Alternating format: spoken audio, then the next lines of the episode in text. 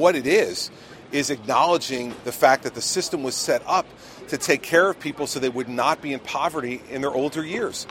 I quite frankly think that my friend Mark Zuckerberg doesn't need to collect Social Security. From WNYC and New Jersey Public Radio, it's the Christie Tracker. I did not run for this job for failure. I could say it really nicely. I could say it in the way that you all might be more comfortable with. You conduct yourself like that in the courtroom, your rear end's going to get thrown in jail, idiot. I'm David Furst here with Matt Katz, who covers Governor Christie for New Jersey Public Radio and WNYC, and Tom Moran, editorial page editor for the Star Ledger. The governor was up in New Hampshire where he talked and talked and generally got to be Chris Christie in front of crowds of people and hordes of reporters. We're going to be talking about that. Later, we'll hear from Matthew Yglesias, executive editor of Vox, on the Social Security proposals he unveiled in the Granite State. And we'll hear from Fran Wendelboe, New Hampshire Republican Party activist. She's going to weigh in on Christie's reception up north First, uh, Matt Katz. Uh, you know, just a few weeks ago, we were talking about all of Christie's pivots in Iowa, where he was trying to bolster his conservative cred. Uh, what Chris Christie did we get up in New Hampshire? We got both. This is really the Chris Christie that we've sort of came to know in his first term. A guy who gives both the the red meat to the conservatives, but then sometimes has these positions which seem almost liberal, or he says things that seem like they're not of the standard Republican ilk. So I, I, like to call this little game we can play with him red meat, blue meat. So he gives the red meat to the conservatives, but sometimes he gives the blue meat to everybody else. The biggest sort of red meat I heard was at the second town hall meeting he uh, held in New Hampshire, and he made this comment about Obama not caring about the country or that he didn't know if Obama cared about the country. He also, in his appearances this week in New Hampshire, came out even more strongly than he had in the past against Common Core, which is this educational standards that conservatives despise. It's something that he totally adopted in the beginning of his time in New Jersey and is now turning against. So that would be another example of red meat. He also went off very passionately about the new deal with Cuba. How can you take someone off a terrorist watch list when they are actively harboring a terrorist that's in your top 10 domestic terrorists? It's insane. And I and and and it is as I said, I want to repeat myself. It's a national disgrace that the president is engaging in that kind of conduct. He should be ashamed of himself. And that seemed like a, a very thick, juicy piece of red meat for the conservative crowd. He also made a comment about cracking down on those states that have legalized marijuana. Marijuana is an illegal drug under federal law, and the states should not be permitted to sell it and profit from it. That's the governor speaking on the Hugh Hewitt show. Uh, what about serving up some blue meat? Uh, I know the governor mentioned climate change, so he must not be in Florida. That's right. He actually said he believes climate change is real, which is something he's said in the past, but it was sort of striking amidst this field of Republicans to say that in New Hampshire when he's about to start running for president. Tom Moran, you want to jump in? It is worth noting, though, Matt, that he made clear that he wasn't going to do anything about climate change, even though he agreed that it exists and it's a problem and that man contributes to it. He specifically said no cap and trade, no carbon tax. He repeated that in New Jersey, you know, he's withdrawn from the regional cap and trade program. He didn't say, but he has in New Jersey taken about a billion dollars out of the Clean Energy Fund. He's uh, abandoned New Jersey's participation in lawsuits trying to clean up Midwest coal plants. So, in his rhetoric, he's saying the right things. He doesn't want to be one of the climate deniers and sound crazy. But in all of his policies, he's in line with the Koch brothers. Well, we're talking about some of uh, the nuance that Christie brought to, to, New Hampshire. Tom, you've written about uh, the way he talked about immigration up in the Granite State. Yeah, it was really quite interesting. I mean, the guy seems entirely relaxed in this town hall setting. He's crammed into a sports bar with a couple of hundred people, and you know he's down in the polls, and everything's going terrible in New Jersey. But he seems perfectly cool as a cucumber and may be liberated by the fact that it's starting to turn into a long shot. And on immigration, he got a question from an older woman who said, "What are you going to do to get all these undocumented, these illegals off welfare and out of the country?" And that was an easy chance to go for some red meat, you know. And, and he really didn't. He pushed back on her. He said, "Wait a minute, these people are here to work not to collect welfare. He said building a wall all across the Mexican border is expensive and it would be a boondoggle. I'm not somebody who's for building a wall from one end to the other. Um, I don't think that that's smart. I don't think it's efficient or effective. He said the place to enforce the law would be with employers who are hiring illegals knowingly in order to get low wages. And he says that's where we should really focus our enforcement efforts. If we have employers now where we're going to clamp down on folks who are hiring people in this manner, once we set up a fair system that everybody is signed on to, well, then I think you're going to really decrease the amount of people who want to come here if they know if you come here, you're not going to get employed. Those are all Democratic talking points or bipartisan immigration reform talking points, at least, of the sort that is not at all popular out on the campaign trail. At the other town hall meeting he did a couple days earlier in New Hampshire, he said he didn't believe in this concept of self deportation, uh, which is something that Mitt Romney had said in the 2012 election. These folks are not going to leave on their own. Right? They're just not. And I don't believe in that concept.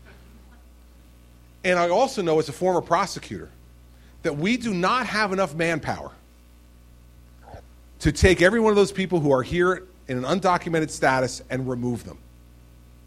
That's all law enforcement would be doing in the United States of America if that's what we were doing. I think the other big thing that, that happened in New Hampshire is that he's bringing this town hall format to the campaign trail, which is, I, I've been thinking, you know, about time. He's done something like he's coming up to 140 of these in New Jersey, and he's just remarkably good at it he stands up in front of the crowd in New Hampshire and says, Look, I'm not asking you to put your questions on some card and give it to my staff so they can filter out the ones I want to answer. Ask me anything you want, and I'll tell you honestly what I think about it. And the crowd loved it. So you wonder if he can, you know, his numbers are awful. And even at that meeting afterwards, when you talk to people, most of them are not ready to vote for him but you do wonder if he's shoring up his position because he's compelling. People want to have a beer with him. People want to come out and see him. Whether that translates into votes at some point, we don't know yet. Matt Katz uh, covers Governor Christie for New Jersey Public Radio and WNYC. Tom Moran, editorial page editor for the Star Ledger. Thanks again. Thanks, guys. Okay, guys.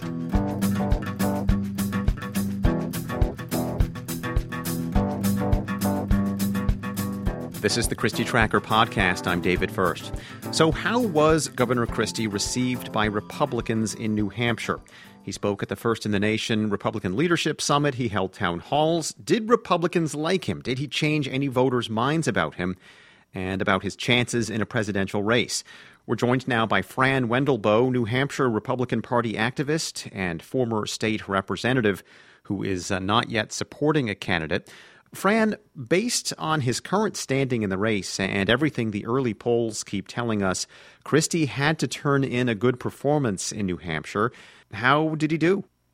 Um, you know, Governor Christie clearly redeemed himself in New Hampshire uh, with this particular trip. You know, we had 19 uh, potential presidential candidates come through for the cattle call and all had a half an hour to speak. And I have to tell you, I was in the room for pretty much all of them. And Governor Christie had, I believe, the strongest crowd there uh, wanting to listen to him.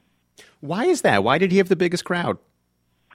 You know, I think that it, it was a one-two punch. It was him coming out talking entitlement reform and getting good press, and people saying, "Hmm, maybe I should give him a second look." So I think people went out of their way to um, step in and see what he had to say. And I think, while I didn't hear anybody saying, "I'm on board with Governor Christie," they all were taking a second look.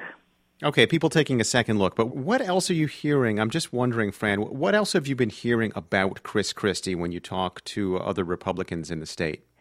Well, there is definitely two sides of politics in New Hampshire. There's the establishment conservatives. I will tell you that conservatives are planning on pushing back this year. They're tired of being told by the establishment, you need to get behind candidate so and so because they're the only ones that can beat the Democrats.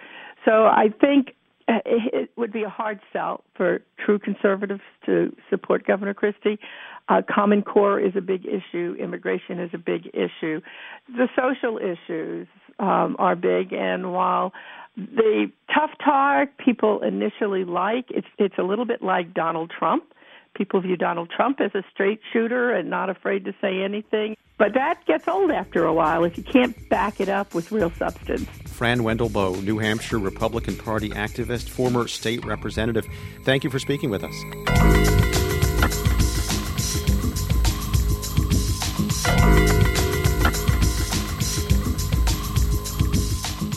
This is the Christie Tracker podcast. We take a closer look at one of Governor Christie's New Hampshire talking points now.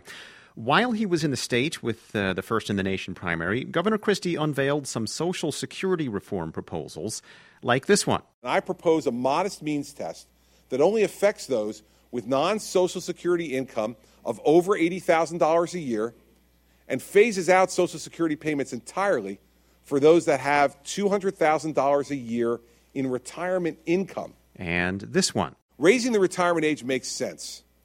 And it also encourages productive seniors to remain in the workforce. Here to talk about those proposals and why we all focused on the least important one is Matthew Yglesias, executive editor of Vox. So, you wrote this analysis of the proposals for Vox with the headline Chris Christie says his Social Security plan hurts the rich, but it really hurts the poor. Can you break that down for us? Yeah, absolutely. So his plan has two elements. One part of it really is about sort of taking Social Security benefits away from very wealthy retirees, from people who have over $80,000 a year in investment income that's coming in even though they're not working anymore. He spent a lot of time talking about that in his speech. He sort of sold it to journalists and he got a whole bunch of stories that led with that idea that he's trimming benefits for wealthy retirees. Uh, but a much larger share of the savings actually comes from the proposal to raise the retirement age. Um, that applies to everybody. It's a cut of about 10% across the board in Social Security payouts. So very, very significant, whereas only 2% of households would be impacted by the changes to the wealthy. Um, and if you look at, you know, who suffers the most when you raise the retirement age, it's really lower income people. These are people who have lower life expectancies, who've seen life expectancies raised less, and also who are more likely to have sort of backbreaking, physically arduous jobs that it's more difficult to keep doing into your late 60s. So, people who are likely to want to take the earliest possible retirement. Yeah, I mean, exactly. I mean, if you're talking about somebody who's, you know, working, uh, they're working in a warehouse, you know, they move giant boxes around, and Chris Christie's saying, well, you know, we'll have them keep doing that until they're 69. Um, that's like a much tougher ask than just ask that of a lawyer or of a website editor such as myself. Uh, it's sort of very popular in elite circles to kind of say, well, you know, people should work a little bit longer, people are living longer, and it, it really does make sense. But when you look sort of down the income spectrum, you're talking about people who haven't seen the same kind of gains in health and life expectancy, and whose jobs, you know, are, are really hard. They're physically taxing and get really difficult to do as people get older. They have problems with their backs, problems with their knees, and it's a it's a really sort of asking a lot. Isn't it also significant, though, that he is talking about phasing out Social Security payments for people making $200,000 a year in retirement income? Doesn't he deserve some credit uh, when, when you hear a Republican coming after rich people's money? Yeah, I mean, it's interesting. Um, and, and it is, you know, very reasonable to ask, like, well, do we really need to spend a lot of money bolstering the retirement security of people who are already rich. Uh, and I think it's you know it's smart to put this issue on the table. He's not the first one to have ever raised it, um, but it's it's a good idea to see in the mix. Republicans have really moved away from talking about Social Security at all after the sort of disaster of George W. Bush's proposal, um, and Democrats you know are never enthusiastic about uh, talking about Social Security in, in any regard. So you know it's good to think about the distributional mechanisms of this. But again, I mean it's worth portraying it um, accurately. Uh, how much of the inaccuracy that you're talking about is coming from the governor, and how much of it is just the way the media coverage went? Well, you know, I mean, I think you have to give due credit to the governor's media operation. If you look at his speech, it's a very accurate speech. It's all sort of laid out in there. Um, but he did a good job of spinning people. I, I, think he sent out some excerpts of the speech, which focused on the cuts to the rich. And so the, the kind of media machine just like went on with this lead, even though the real program uh, was sort of buried in the middle of the speech you know, that's fine. I mean, everyone's allowed to play the political game. I just thought it was important after having read a whole bunch of stories that sort of led with a relatively small cut that we actually put the focus where it belongs, which is that he proposed a, a significant increase in the retirement age, structured in a way that's going to be very difficult for, for working class people. It's an idea that's been kicking around a lot. I mean, his proposal on the retirement age is essentially the same as the one that the Simpson Bowles Commission put forward. Uh, so this is an idea with a lot of support. But, you know, I mean, I think it's an idea whose implications are very different from what the original Wall Street Journal article and some of the other coverage would have led you to believe. You know, Matthew, uh, Governor Christie's in a tough place in this election. Not that he's uh, said that he's running or anything yet, but uh, is an issue like Social Security and the way he's talking about this something that could uh, help get him some traction in this election, get him some attention? That he's the guy talking about substantive issues and able to uh, talk about some things that uh, maybe uh, Republicans might not like, maybe some Democrats might not like. He's he's the straight talking guy who can uh, tell it like it is. Yeah, I think it fits his brand well. I mean, I think it's smart. I think he understands that if fundamentally Republicans don't want Chris Christie, then Chris Christie isn't going to win.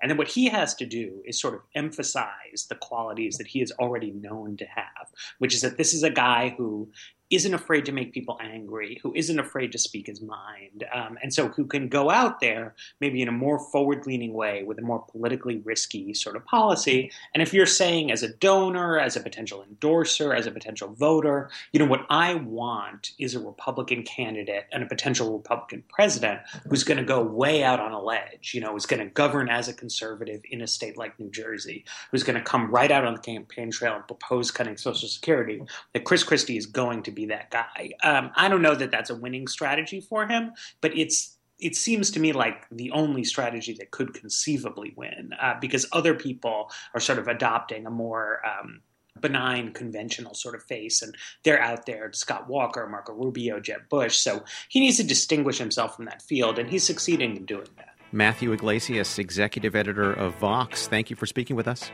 Thank you the Christie Tracker podcast is a production of WNYC and New Jersey Public Radio, thanks to associate producer Joseph Capriglione. Our theme music is by 29 Hour Music People. You can subscribe to the Christie Tracker podcast on iTunes. You can like us on Facebook, and you can follow Matt Katz on Twitter at MattKatz00. That's Matt, K A T Z. Or Tom Moran at Tom A. Moran. I'm David Furst. Till next week. My poll numbers over time, as I've said to people in New Jersey, have gone from in the 40s when I was first elected into the 80s, the 60s, the 50s, the 40s. Uh, they're all over the place, and it's because I speak my mind.